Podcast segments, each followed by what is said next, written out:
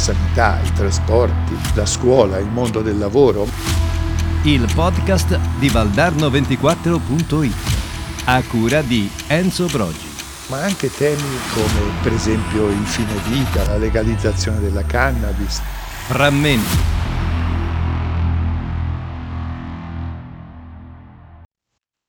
Il Valdarno è terra operosa e produttiva. Ma il lavoro e lo studio, si sa, non sempre sono sotto casa. E così ciò che non riesce a darti la vallata lo si trova ad Arezzo, ma soprattutto a Firenze.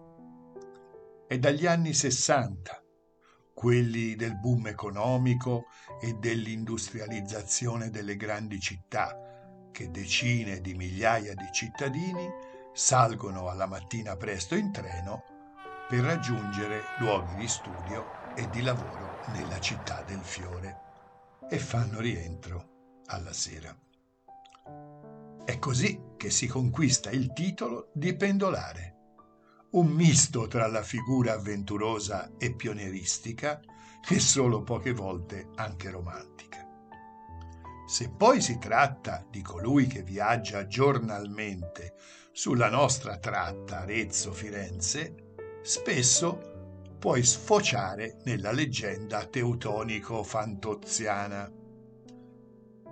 Per resistere a quello che vive il poro pendolare, che spende non poco e si sveglia avanti giorno, ci vogliono quozienti di pazienza di Sisifo e attribuzioni da superuomo nicciano. Il treno regionale 3071 di Trenitalia, proveniente da Lucca e diretto a Firenze Santa Maria Novella, delle ore 16.40.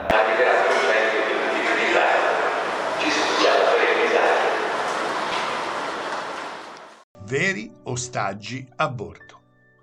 Ah, se poi aggiungiamo a ritardi, cancellazioni e sovraffollamento i guasti dei sistemi di raffreddamento o riscaldamento, ovviamente nelle stagioni corrispettive, il gioco al sempre peggio è vinto. Ve lo racconta uno che il primo treno lo prese nel 1967 destinazione Scuola Leonardo da Vinci, e che, sia pure con saltuarietà, continua a prenderlo. 30, 40, anche 50 anni di treni, dalle mitiche FFSS, con le vecchie carrozze di legno, alla Smart Trenitalia con blues, jazz o pop. Ma la musica è sempre uguale la regione toscana assicura. Abbiamo messo molte risorse. Anche Trenitalia assicura. Forse.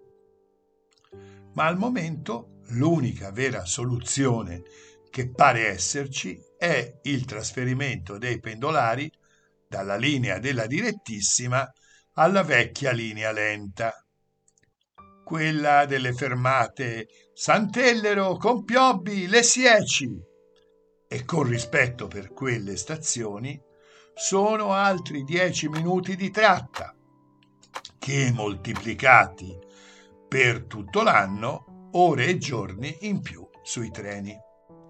E ti va bene se non salgono i ministri a far passerella. Dimenticavo, se sommiamo alla sempre imprevedibile durata del viaggio in carrozza il tempo per cercare il parcheggio alla stazione di partenza, raggiungere il posto di lavoro o di scuola, tutto appare come una chimera. Tante volte verrebbe voglia di prendere la macchina e via sull'autostrada del sole. Se non ci fossero i cantieri da anni della terza corsia, con le sue file interminabili e purtroppo frequenti tamponamenti per poi sentirsi anche in colpa per inquinare o ingolfare il traffico della città.